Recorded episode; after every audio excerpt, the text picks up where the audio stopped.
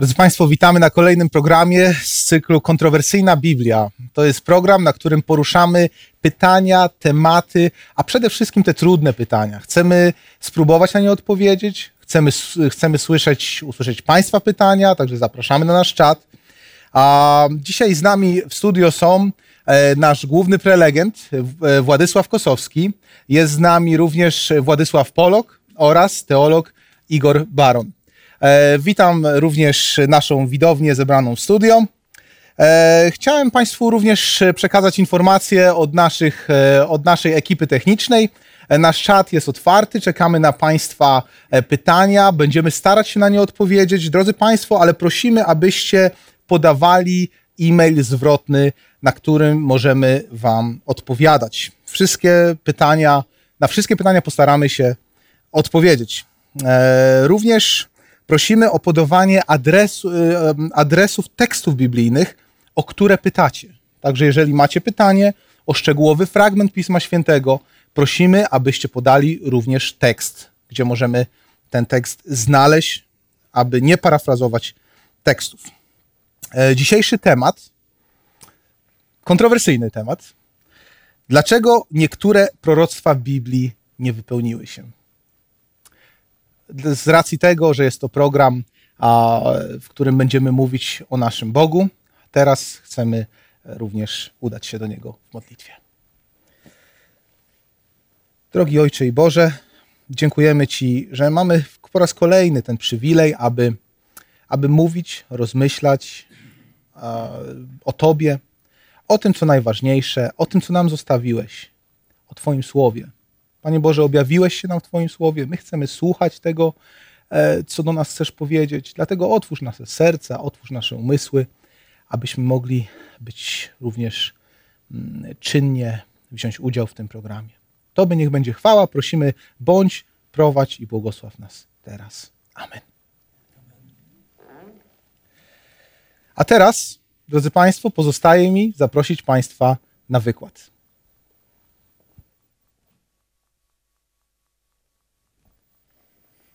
Witam bardzo serdecznie i cieszę się, że dzisiaj w tym gronie będziemy mogli zastanowić się nad tym istotnym pytaniem, bo pytanie jest słuszne i naprawdę tak jest, że niektóre proroctwa Pisma Świętego wypełniły się, niektóre się nie wypełniły, niektóre wypełniły się częściowo. Dlaczego? Skoro Bóg podaje proroctwa, Bóg jest Bogiem przedwiedzącym i wszechwiedzącym, to dlaczego to, co mówi, nie zawsze znajduje swoją realizację w rzeczywistości, której jesteśmy świadkami? Jak gdzieś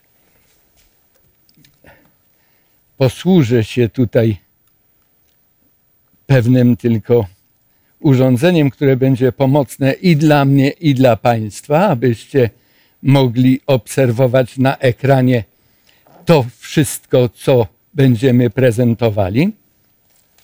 Już jest chyba wszystko w porządku.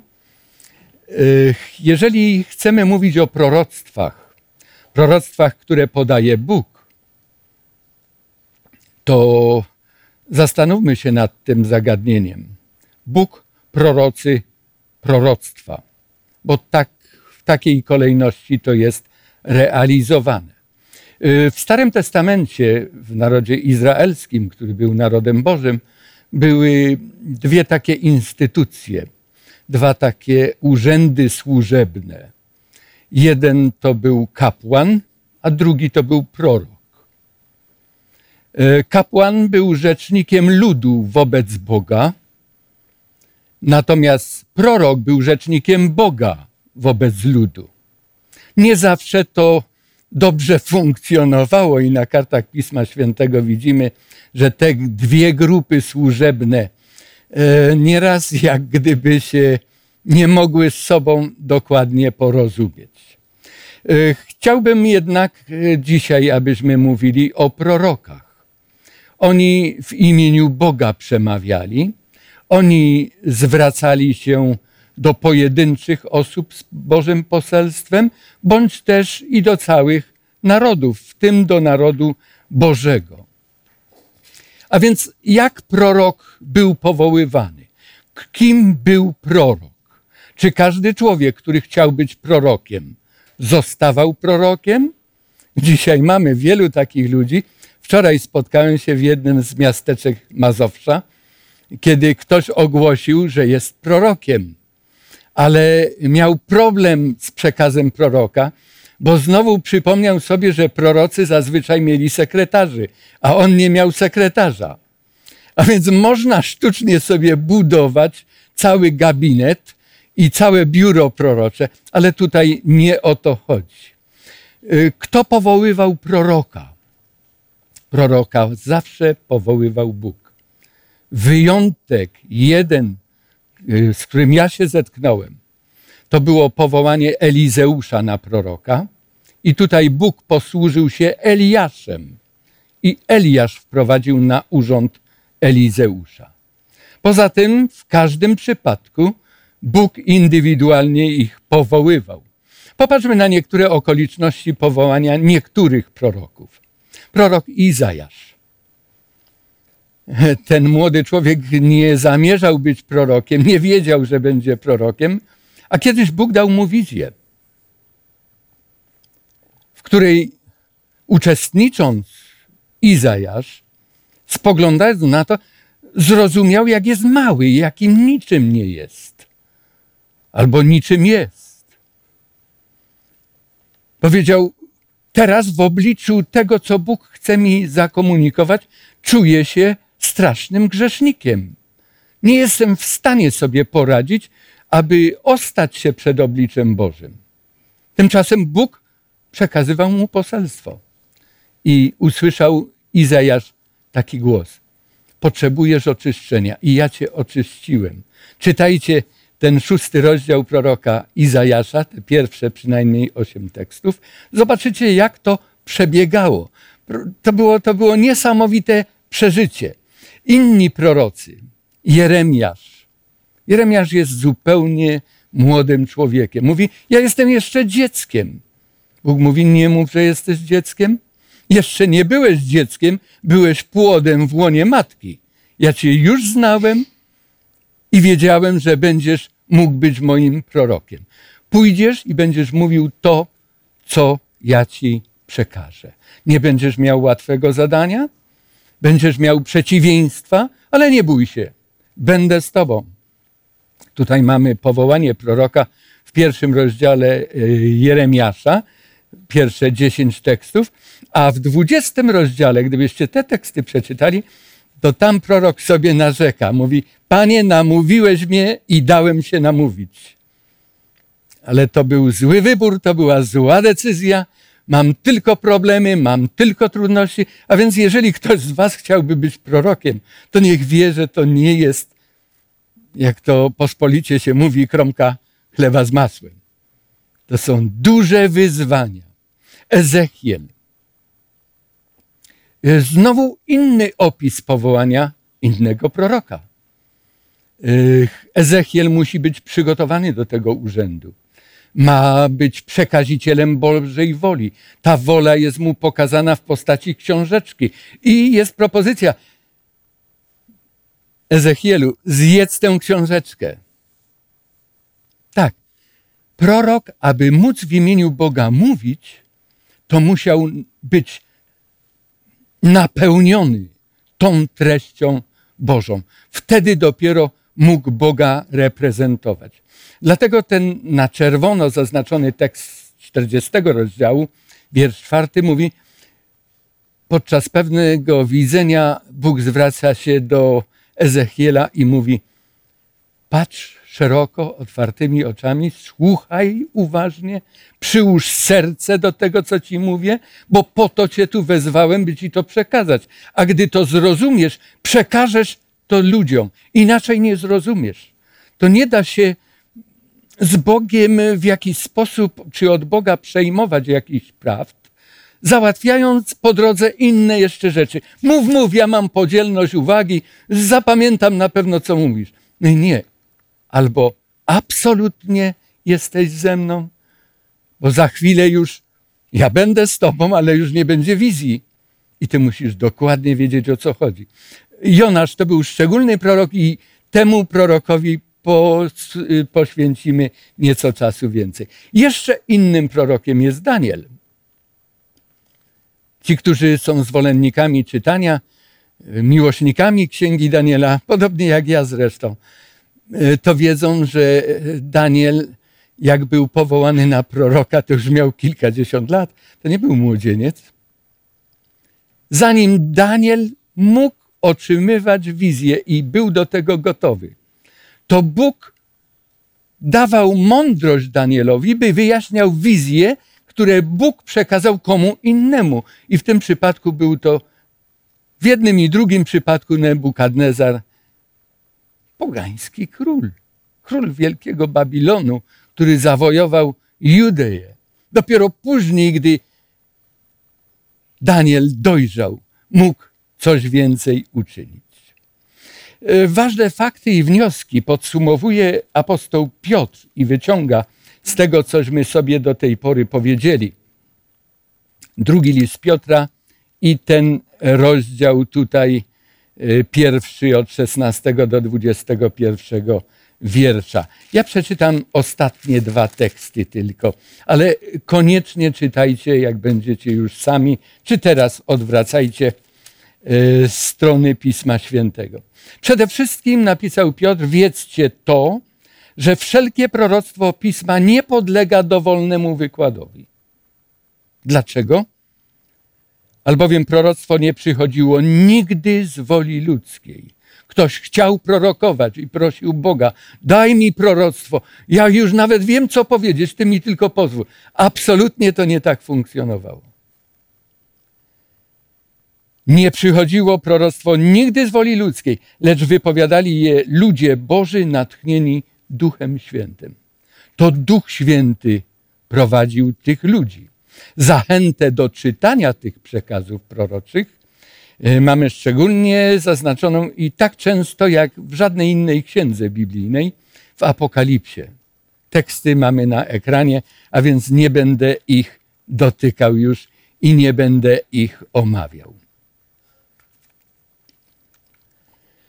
Zaiste nic nie czyni wszechmogący Pan, jeżeli nie objawił swojego planu sługom swoim prorokom. Lewryczy, któż by się nie bał, gdy wszechmogący Pan każe, kto by nie prorokował. A więc widzimy, to wszystko jest uzależnione od Boga i On nie daje wolnej ręki prorokowi. Jakie są cele główne proroctwa? Przede wszystkim uświadomienie ludziom, że Bóg istnieje. Prorok Izajasz na ten akcent kładzie wielką wagę. Mówi: bogowie, którzy nie są stworzycielami, bogowie, którzy nie znają przeszłości, bogowie, którzy nie znają teraźniejszości i przyszłości, to nie są bogowie. Mówi: pytajcie mnie o rzeczy dawne, to zwraca się Bóg Izraela, Bóg Jahwe, albo o te, których jeszcze nie ma. Ja jestem w stanie wam je przekazać. Drugim celem podania proroctwa jest uwiarygodnienie proroka i Biblii. Już w piątej księdze Mojżeszowej, księdze powtórzonego prawa, Bóg mówi, że stąd będziesz wiedział, że jest ktoś prorokiem, że jego proroctwo się spełni. I tutaj sobie podkładamy kłodę pod nogi. Spełni, a my chcemy mówić o niespełnionych proroctwach, też pochodzących od Boga. Zbudowanie zaufania do Boga i do Jego Słowa, czyli do Pisma Świętego. Wtedy, gdy proroctwo się wypełnia, wtedy widzimy, aha, jestem na dobrym tropie. Co miało się wypełnić do tej pory, już się wypełniło. Wobec tego końcówka, nie trzeba być tutaj już wróżem, ażeby wiedzieć, że jak Bóg rozpoczyna jakieś dzieło, zawsze je doprowadza do końca. Poznanie przyszłości. Dla niektórych celem proroctwa przede wszystkim jest poznanie przyszłości. Nie jest tak w Biblii. Zupełnie nie. Poznanie przyszłości ma swoje znaczenie, ale to jest dopiero gdzieś tam, tutaj mamy, ja to umieściłem na czwartym miejscu, w moim zrozumieniu. Ale bardzo ważne, gdy już te cele pierwsze poznaliśmy, aby się przygotować na nadchodzące wydarzenia. Jeżeli Bóg o tym mówił, a ja żyję w tym czasie, a to dotyczy okoliczności, w których się znajduję, to Bóg mi to podał po to, abym był gotowy na spotkanie się z tą rzeczywistością i na odbiór Bożych błogosławieństw potrzebnych właśnie do tego. A jak rozumieć proroctwa, jak je interpretować? Nie wiem, czy zauważyliście. Prorok jak pisze, prorok jak mówi, to każdy wyraz, każde zdanie jest na, dla nas absolutnie zrozumiałe. Tylko nie wiemy, co to oznacza. I tutaj potrzebna jest interpretacja tych proroctw. A więc przede wszystkim powinniśmy zapoznać się z treścią proroctwa. Ktoś powiedział, proroctw nie należy czytać, tylko studiować. Kochani, ja się dałem nabrać na to i kilka lat to, to było cofanie się w, na tej linii. Jeżeli czegoś dobrze nie przeczytasz, to tego nie studiuj. Zawsze dojdziesz do fałszywych wniosków. Najpierw dobrze przeczytaj to, co jest napisane. Odnaleźć biblijną wykładnię tego, co czytałeś. Zapoznaj się z proroctwami, które się wypełniają w historii. Historii, której w szkole się uczyłeś. Historii, którą czytasz w źródłowych materiałach. Historii, która toczy się na twoich oczach. I zajmij osobiste stanowisko, osobisty stosunek do tej treści. Bo proroctwo nie jest po to, by wypełnić nasz umysł, by uczynić nas mądrzejszymi, bardziej zorientowanymi i teraz może niektórzy mogą nawet mieć pokusę manipulowania. Ale nie o to w tym chodzi.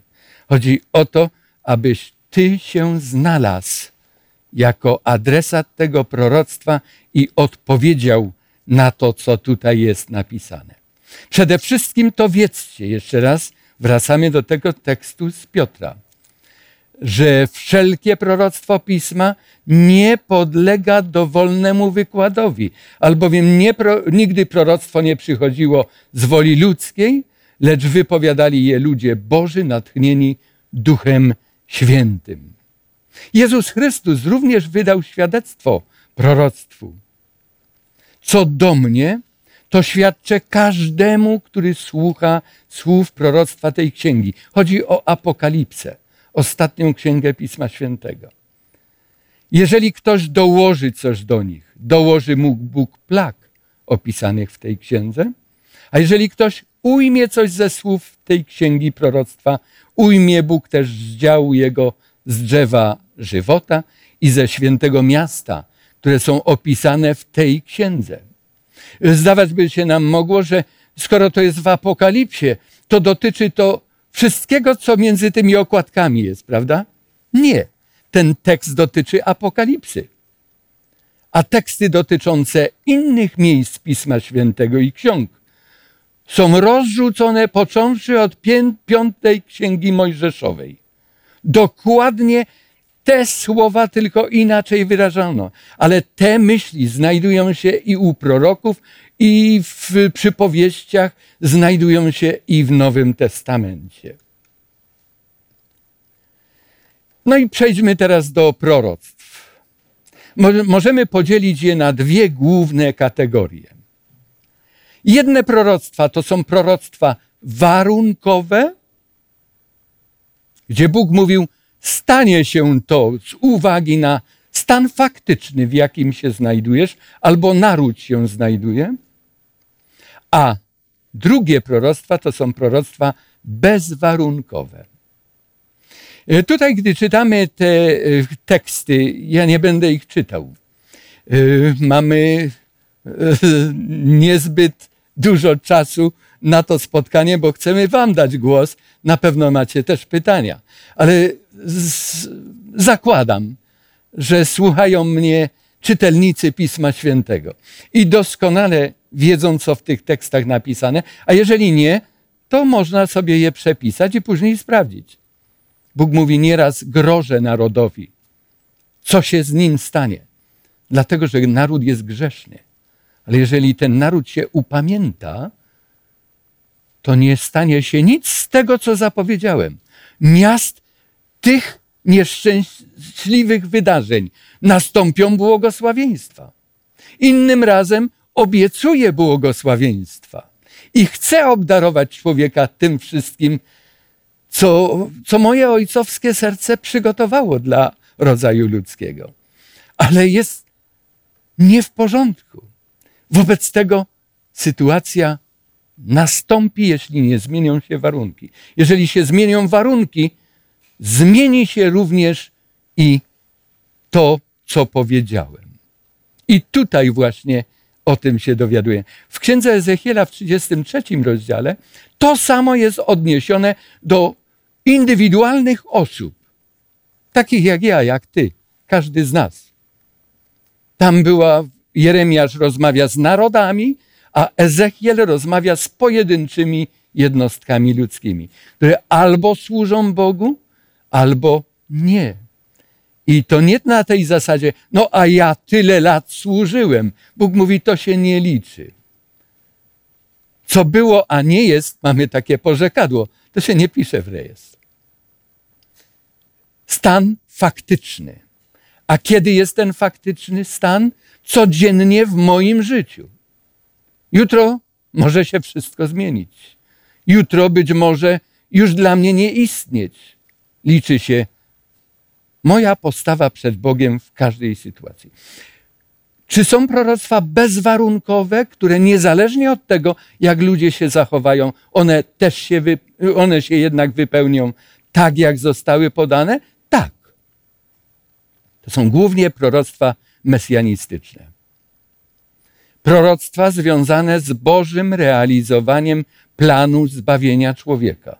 Czy człowiek to przyjmie, czy nie przyjmie, zaakceptuje, czy odrzuci, obojętne. Bóg w swoim planie zdecydował, że człowieka uratuje. Którego uratuje? Tego, który zechce być uratowany. Ale otworzy ofertę dla całej rodziny ludzkiej. I tak już w protoewangelicznym tekście w Księdze Rodzaju, trzeci rozdział, wiersz piętnasty, jak widzimy na ekranie, znajdujemy te treści, kiedy Bóg obiecuje ostateczne zwycięstwo dobra nad złem. Mateusz dwudziesty czwarty rozdział. Kolejne proroctwo, również mesjanistyczne, związane z tym, czego dokonał Chrystus. Głoszenie Ewangelii. Wiadomość o Chrystusie, wiadomość o możliwości zbawienia dotrze do każdego narodu, pokolenia, języku, języka i ludzi. I to się dzieje. Właśnie ta audycja, to nasze spotkanie jest świadectwem, że na całej kuli ziemskiej kto rozumie język polski, to może usłyszeć, jak cudownego Boga mamy, któremu służymy. W Ewangelii Jana w czternastym rozdziale Chrystus mówi: ja odchodzę, aby wam przygotować miejsce. Gdy przygotuję miejsce, to przyjdę. To jest proroctwo bezwarunkowe. Czy będę gotowy, czy nie? On przyjdzie. On zrealizuje swój plan do końca. W Apokalipsie Jan ogląda to przyjście. Mówi, idzie z obłokami, ujrzy go wszelkie oko. W dwudziestym pierwszym rozdziale Janowi pokazano cudowną ojczyznę zbawionych. To są proroctwa bezwarunkowe. W Apokalipsie mamy ich najwięcej. Dlaczego? Bo Apokalipsa to jest kopuła, jak gdyby wszystkich proroctw Starego i Nowego Testamentu razem wziętych.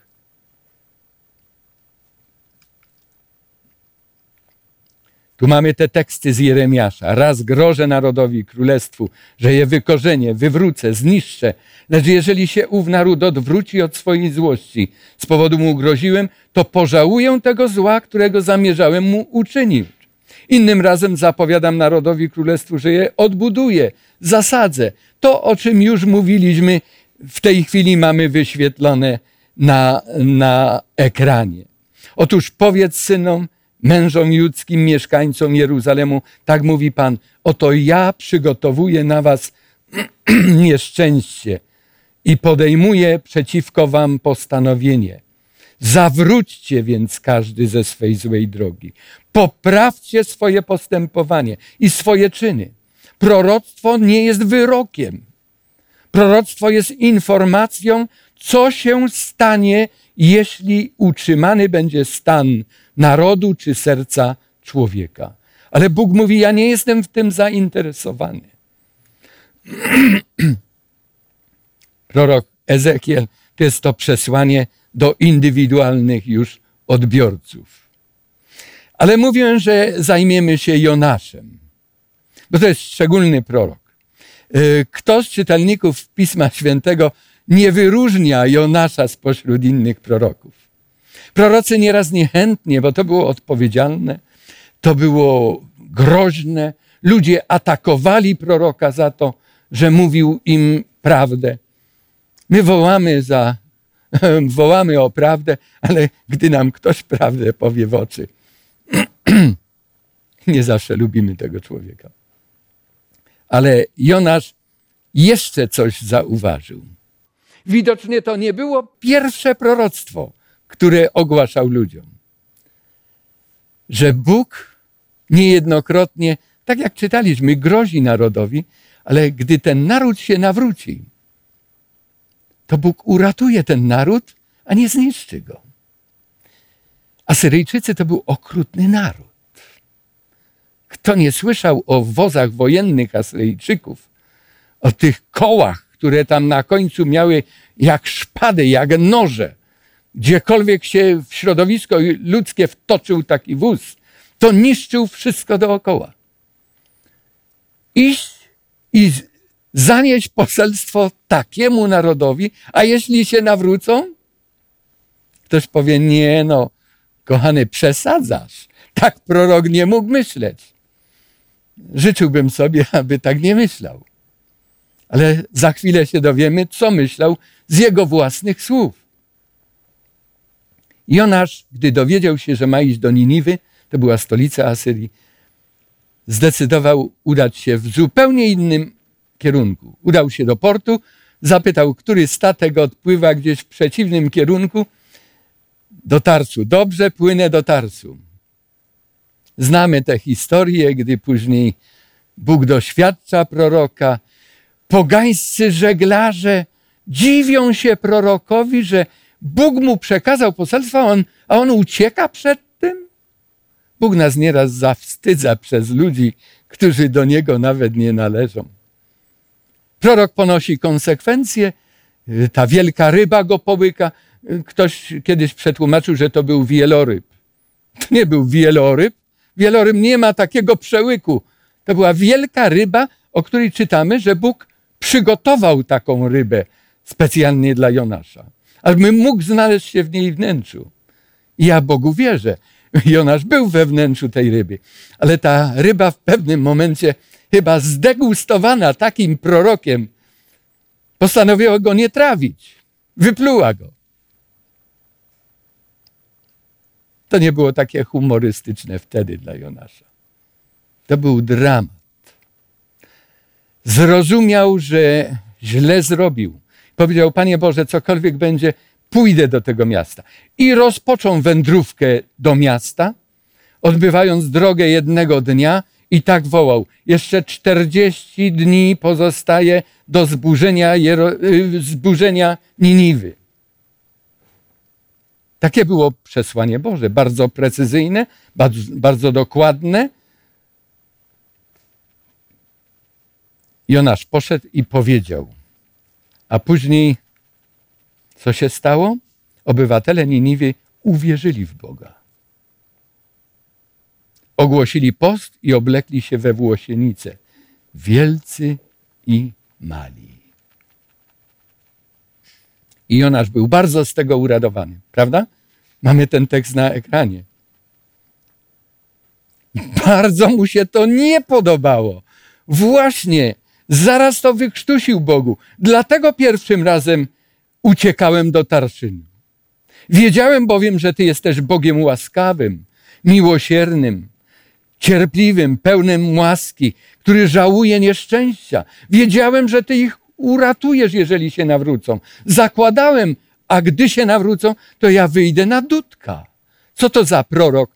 Prorok, który zapowiedział coś, co się nie stało? To przecież Mojżesz napisał, jak prorok coś powie, a to się nie stanie, to jest fałszywy prorok. Ja nie chcę mieć takiej etykietki. Popatrzmy, jak czytanie Pisma Świętego i wyciąganie wniosków przedwczesnych może zaszkodzić nam samym i proroctwu, nieraz naszemu pojęciu o Bogu. Wtedy Bóg odzywa się do Jonasza. Czy to słuszne, że się gniewa z powodu krzewu rycynowego? Bo Bóg każe, by pewną ilustrację stworzyć i nauczyć Jonasza miłować ludzi. Dał mu w skwarze dnia taki krzew rycynowy, który urósł, potężny, dawał mu cień i Jonasz był bardzo zadowolony. Było świetnie. A później Bóg mówi, zwiędnie ten krzew. Tak szybko jak się pojawił, tak szybko zniknie. I Jonasz mówi, no to jak? Ja, prorok Boży, ja otoczony błogosławieństwami Bożymi, upał cierpię, to Bóg nawet nie potrafi zadbać o to, żeby taki krzew istniał i osłaniał mnie. My jesteśmy wysokomyślni o sobie. My mamy pretensje nieraz do Boga o to, dlaczego dla nas, dla mnie, proroka, dla mnie, dziecka Bożego.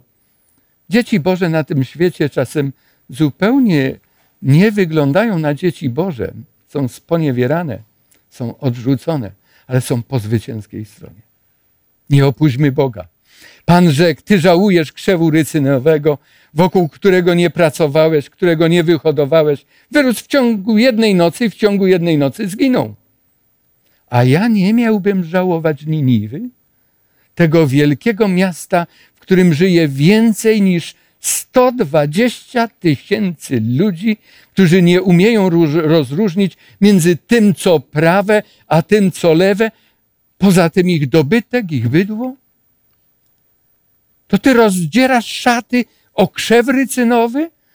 Nie pomyślałeś o stu dwudziestu tysiącach ludzi? Tak działa miłość Boga do grzesznika, do tych okrutnych Asyryjczyków. Bo jeżeli oni przyjmą Boga, to już nikt więcej nie ucierpi od ich działań wojennych. Bóg ratuje Niniwę i uratował Niniwę. Jonasz był przekazicielem tego przesłania, które począsnęło nimi. A Jonasza czy zdoła uratować? My nieraz czytamy proroctwa, kwestionujemy, stawiamy znaki zapytania. Słusznie. Ja ciągle mówię, jak czytasz Biblię, to nigdy nie wyłączaj myślenia. Jak będziesz czytał, a wyłączysz myślenie, to nie wiadomo, co się z tobą stanie. Ale czy my, nosiciele tych przekazów, czy my, którzy znający Biblię dobrze, a niektórzy bardzo dobrze, czy my jesteśmy podobni do Boga, którego znajomością się chlubimy? Nie dbajmy o nasze honory, nie dbajmy o, o nasz Sylwestin, jak to się modnie mówi. Dbajmy o to, abyśmy stali się sługami innych ludzi, przekazicielami woli Bożej, bo to jest proroctwo bezwarunkowe. Ono się zawsze spełni. A takie proroctwa jak do Niniwy, kierowane Róż, pod różnymi adresami. One mogą się nie spełnić. I jeszcze bardzo ważna myśl na koniec. Chrystus nam zwrócił uwagę, kiedy stawiać kropkę nad i w odniesieniu do zapowiedzi i proroctw. Już teraz wam powiadam, zanim się to stanie, abyście, gdy się to stanie, uwierzyli, że to ja jestem. I tego samego wieczoru Jezus mówi, teraz powiedziałem wam, zanim to się stanie, abyście, Gdy to się stanie, uwierzyli. My nieraz mamy zakusy rysować całe wykresy i dokładnie, precyzyjnie na papierze milimetrowym pokazać, co kiedy się stanie. Nie bądźmy tacy pewni. Nie bądźmy tacy pewni. Warunki mogą się zmienić. Jeżeli to było proroctwo warunkowe, zostaniemy z naszą ładnie wyrysowaną kartą.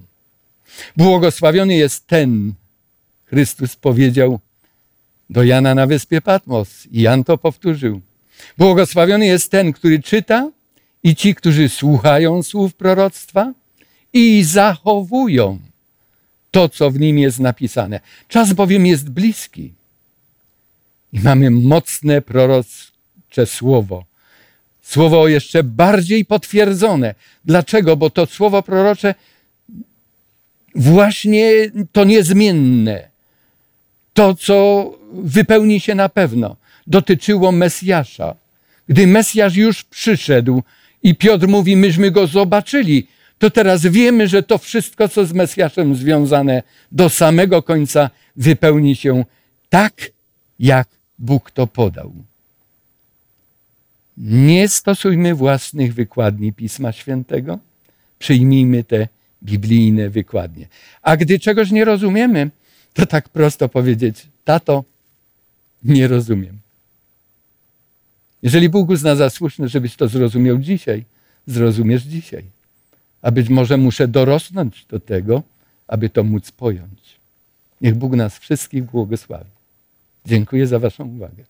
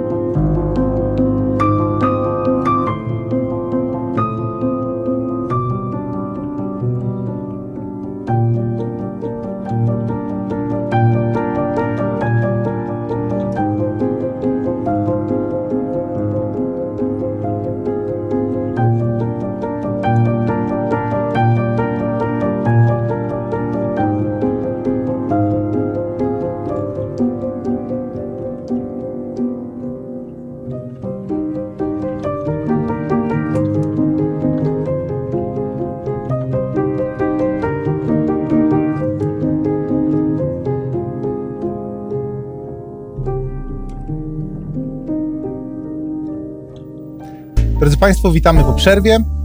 To jest pro, program Kontrowersyjna Biblia. Dzisiaj skupiamy, skupiamy naszą uwagę na tym, dlaczego niektóre proroctwa starotestamentowe się nie wypełniły. Moje pytanie do naszych prowadzących jest takie. Mówiliśmy o proroku Jonaszu. Czy wiemy, kto napisał księgę proroka Jonasza? Niektórzy mówią, że mógł być to sam prorok Jonasz. Tak trochę, żeby się zrehabilitować. Czy coś w tym jest? Jeżeli chodzi o księgę proroka Jonasza, to możemy powiedzieć, uważam jedno, że na pewno jej nie napisał prorok Jonasz. Mhm. W Piśmie Świętym jest wiele takich ksiąg, które, czy słów, które wypowiadali prorocy, a inny prorok pod natchnieniem napisał. Spisał. Dlatego też ja no, ośmielam się powiedzieć, że do końca są różne przypuszczenia, ale ja nie chciałbym się na przypuszczeniach opierać, że do końca nie jesteśmy w stanie powiedzieć, kto napisał księgę proroka Jonasza.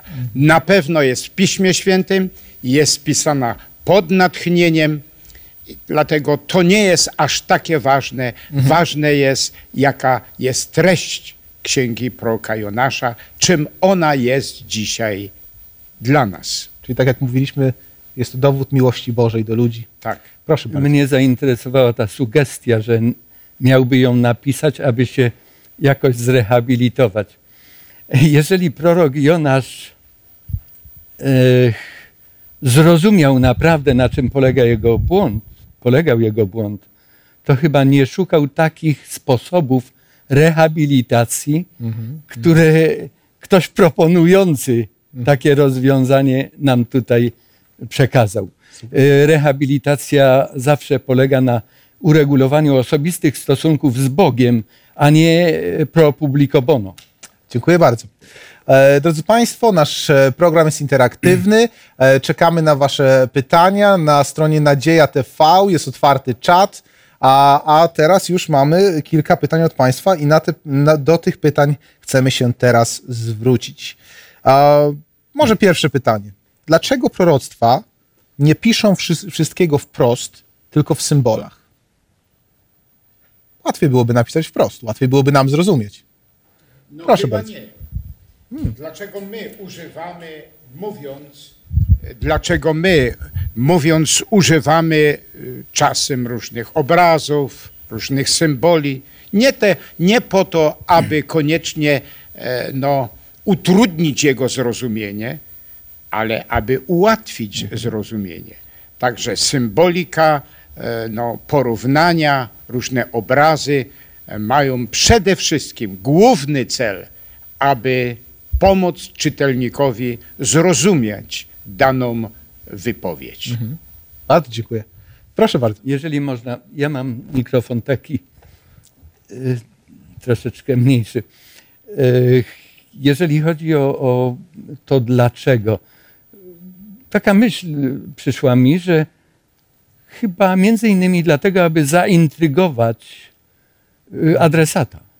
Mhm, Pamiętamy Nebukadnezara? Mhm. On nigdy by nie przyszedł do Boga i nie szukał rozwiązań, gdyby to było powiedziane czarno na białym, prawda? Ale on musiał szukać rozwiązań. To go zaintrygowało. Co to może znaczyć? Później osobiste proroctwo dotyczące jego samego. Znowu woła tych mędrców w konfrontacji, albo nawet dla samej konfrontacji, mhm. która wtedy nastąpiła, gdzie Nebukadnezar zaczął myśleć bardziej, szerzej, rozsądniej. Bóg Danielowi jest inny. Mhm. Bóg Danielowy potrafi to wyjaśnić. I to było logiczne o tym drzewie, prawda? Mhm. Wszystko ode mnie zależne, a później ja od wszystkich zależny, tak mhm. poniżony i mogę wrócić i wraca i wtedy wielbi Boga. A jednak niektórzy bibliści sugerują, że to, że Nabukadnezar zobaczył wielki posąg, czyli bożka, to było coś, co było mu bliższe i znane. Tak, tak bo że... Bóg zawsze mówi do nas językiem, który rozumiemy. No właśnie. Także, także on był właśnie... budowniczym, on mhm. stawiał sam posągi, mhm. wobec tego Bóg do niego i jego własnym językiem Jego. się odezwał. Wspaniały Bóg. Proszę bardzo. Ja właśnie dokładnie chciałem do tego nawiązać, co zostało przez chwilę powiedziane, że mhm. dla nas często może ten tekst, tekst prorocki wyglądać jako coś, co nie rozumiemy, symboliczny, prawda, jakoś nawet w pewnym sensie enigma, która jest do rozwiązania, ale kiedy patrzymy często na te proroctwa, to dla tych ludzi w tamtym czasie one jak najbardziej były zrozumiałe. Mhm. Tak samo jak na przykład było teraz wobec Nebukadnezara, czyli w zasadzie Pan Bóg objawił mu coś, co było mu znane na co dzień, prawda, czyli, czyli posągi. Tak samo, tak samo wiele innych rzeczy, te drzewo, które tak samo było symbolem, było symbolem życia i w zasadzie nawet większość tych proroctw, jeżeli chodzi na przykład o Księgę Daniela, to wróżbici i naukowcy z tamtych czasów spokojnie by mogli zinterpretować. Mhm. Tylko dla, dlatego właśnie Bugadnezar nie znał y, całą zawartość snu. Mhm. Tak? Mhm. Y, więc możemy naprawdę wiele takich sytuacji znaleźć. Zresztą nie tylko w Księdze Daniela, tak samo w innych księgach. Y, y, też ważne jest na przykład, że, że kiedy patrzymy na Księgę Objawienia, to bez znajomości Starego Testamentu, to nie ruszajmy w ogóle czytać Księgi Objawienia, mm-hmm. bo my nic nie zrozumiemy, mm-hmm. prawda? Mm-hmm. Czyli w zasadzie ona jest, nie jest napisana pod pewnym kodem, bo tak niekiedy jest zrozumiałe, że, że w ogóle proroctwo jest zapisane pod pewnym kodem myślowym, że musimy właśnie szukać, odkryć te, te wielkie proroctwa, tak? Często jest tak, że one są napisane prostym językiem, prostymi słowami, tylko właśnie dla tych, którzy badają Pismo Święte. Mm-hmm, tak? Mm-hmm. Więc wszystkie te znaki, które tam są, zresztą zaraz też będzie taka tematyka, ale, ale te wszystkie znaki, które są, no my znajdujemy je w Starym Testamencie. Zresztą nie tylko w Starym, a najwięcej właśnie w Starym Testamencie. Mm-hmm. Czyli ona nie jest napisana jakimś językiem, językiem nie wiadomo jakim, skomplikowanym, prawda? Nie ma, nie ma tak, że te proroctwa są zapisane w takiej symbolice, która, która jest właśnie nie, nieosiągalna przez nas. Wręcz mm-hmm. odwrotnie, mm-hmm. tak? Mm-hmm. No, potem jeszcze może... Bardzo dziękuję. Ja tylko krótko oczywiście powiem. Ludzie w starożytności, w kulturze bliskowschodniej myśleli obrazowo. To dopiero filozofia grecka nauczyła nas myśleć abstrakcyjnie. I dlatego Bóg zawsze stosował takie metody, które w danym czasie dla ludzi były zrozumiałe. Mhm. I dlatego też w Nowym Testamencie listy Pawła czy inne nie mają tej symboliki, mhm. ale w kulturze, w której ludzie posługiwali się, no to Bóg posługiwał się. Dzisiaj my też z powrotem wracamy, to już tak troszeczkę humorystycznie powiem, do myślenia obrazowego. Mhm. Jeżeli coś nie zobaczymy na filmie, jeżeli coś nie, zaba- nie zobaczymy na ekranie komputerowym, do nas nie dociera. Nie dociera. Tak. Moim zdaniem to też jest czas końca już. Dziękuję bardzo.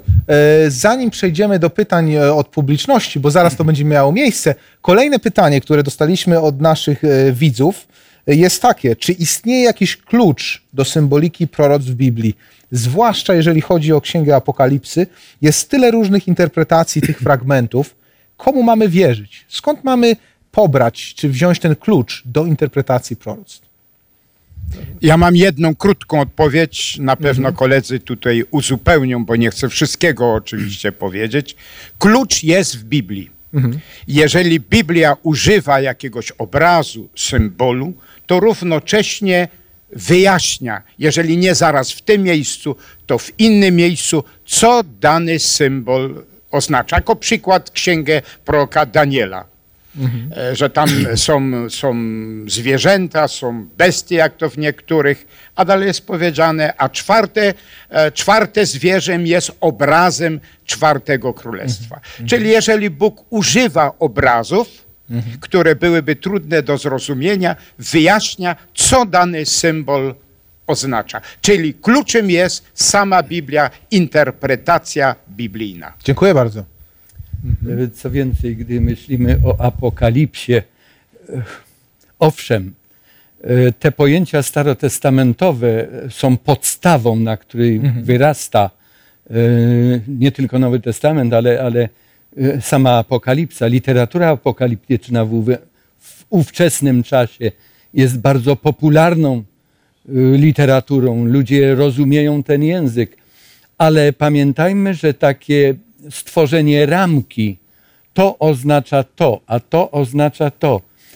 W Apokalipsie mamy mowę o słońcu wielokrotnie mhm. i kontekst decyduje, mhm. o co chodzi w tym właśnie obrazie, który oglądamy. Znajomość Biblii, to co Igor powiedział, oczytanie w Piśmie Świętym powoduje, że yy, gdy czytasz nawet trudne teksty, to zaczynają ci jak gwiazdki migotać mhm. jakieś inne teksty. I Bóg podpowiada, szukaj tam. Mhm. I nie ma, nie ma trudności. A nieraz mówi, poczekaj. Mhm. Ja wiem, że na niektóre odpowiedzi, które chciałbym usłyszeć od Boga z Biblii, czekam już parę lat. I nieraz drżę, gdyby ktoś mi zadał to pytanie. Wycofuję się, to jest moje pytanie. Dziękuję bardzo. Proszę jeszcze o krótki komentarz i przejdziemy do... Bardzo ważne to jest, mi się wydaje, też egzegeza, egzegeza bliższa i dalsza, czyli, czyli w tym momencie, kiedy na przykład podchodzimy do tekstu, szukając czasami nawet samej prawdy, czyli znaczenie na przykład danego fragmentu, czy, czyli jakiegoś symbolu w samym tekście już, który jest tam, prawda, w objawieniu. Niekiedy trzeba szukać jego właśnie gdzie indziej dalej, na przykład w Starym Testamencie czy w innej, w innej księdze. Ale też mi się wydaje, że istotne jest, co teraz w biblistyce światowej zwraca się uwagę bardzo mocno na, na strukturę na przykład tekstu. Właśnie to, co, czym ja na przykład ostatnio się fascynuję i zajmuję, to właśnie jest, jest struktura, struktura tekstów prorockich. To jest coś niesamowitego. Często jest tak, że tekst sam przez siebie się tłumaczy, tylko i wyłącznie właśnie przez strukturę. Więc kiedy badamy strukturę, widzimy w jaki sposób tekst jest skomponowany, y, gdzie jest właśnie cię, ciężkość tekstu, to wtedy nagle ten tekst się objawia nam zupełnie w innym, y, z jednej strony, tak? Czyli mm. zupełnie y, y, otwarcie. No i w tym momencie, kiedy, kiedy właśnie y, widzimy tą, tą symbolikę, znajdujemy najpierw w samym tekście, a potem, a potem kiedy, kiedy to nam przybliża właśnie te teksty starotestamentowe, szczególnie też prorockie, bo to też jest bardzo ważne, że na przykład w Księdze Objawienia y, mamy, mamy teksty prorockie, które które dotyczą też innych proroctw, które są w Starym Testamencie. Dlatego na przykład nie jest tak, że... Znaczy o zasadach w ogóle interpretacji proroctw naprawdę możemy wiele, wiele mówić. Tak? Ja tylko mówię tak ogólnie, to co jest, uważam, że, że bardzo ważne. Dlatego na przykład Księgę Objawienia musimy interpretować tylko i wyłącznie na podstawie Księgi Daniela. Czyli najpierw, żebyśmy w ogóle ruszali Księgę Objawienia, to przepraszam, musimy znać najpierw bardzo dobrze Księgę Daniela. Jeżeli znamy dobrze Księgę Daniela, To, to, to, to wtedy, owszem, zrozumiałem wiele rzeczy z Księgi Objawienia, natomiast nie tak jak trzeba, prawda? I, i nie tak głęboko. Ezechiela oczywiście, prawda? Druga księga, która jest nam potrzebna do Księgi Objawienia. Czyli w zasadzie ten kontekst jest naprawdę wtedy szeroki, tak? Mm-hmm. Znaczy szeroki, mm-hmm. znaczy on, on, on jest, ma swoje granice, ale, ale jest konkretny, tak? Że, że mm-hmm. musimy właśnie coś wiedzieć po to, żeby móc ruszyć w danej interpretacji Księgi mm-hmm. Prorockiej. Mm-hmm. Dziękuję bardzo. A teraz nasza publiczność tak długo czeka, cierpliwie, także czekamy na wasze pytania. Wiem, że były pytania. W przerwie słyszałem. Proszę bardzo. W szesnastym rozdziale Apokalipsy jest mowa o siedmiu czaszach gniewu Bożego, czyli siedmiu plagach ostatecznych. Mm-hmm. I pierwszą z tych plag są straszliwe wrzody na ludziach, którzy mają znamię zwierzęcia. Mm-hmm. Spotkałam się z poglądem, że to proroctwo już się wypełniło i mhm. wypełnia stale w postaci wrzodów, jakie wywołują nowotwory. Co mhm. o tym można powiedzieć? Jak bardzo, bardzo mnie to interesuje, ponieważ była na ten temat burzliwa dyskusja mhm. w pewnym mhm. gronie. Dziękuję bardzo. Nasi eksperci słyszeli pytanie. Bardzo proszę o odpowiedź. Musimy ten fragment Pisma Świętego studiować w całym kontekście.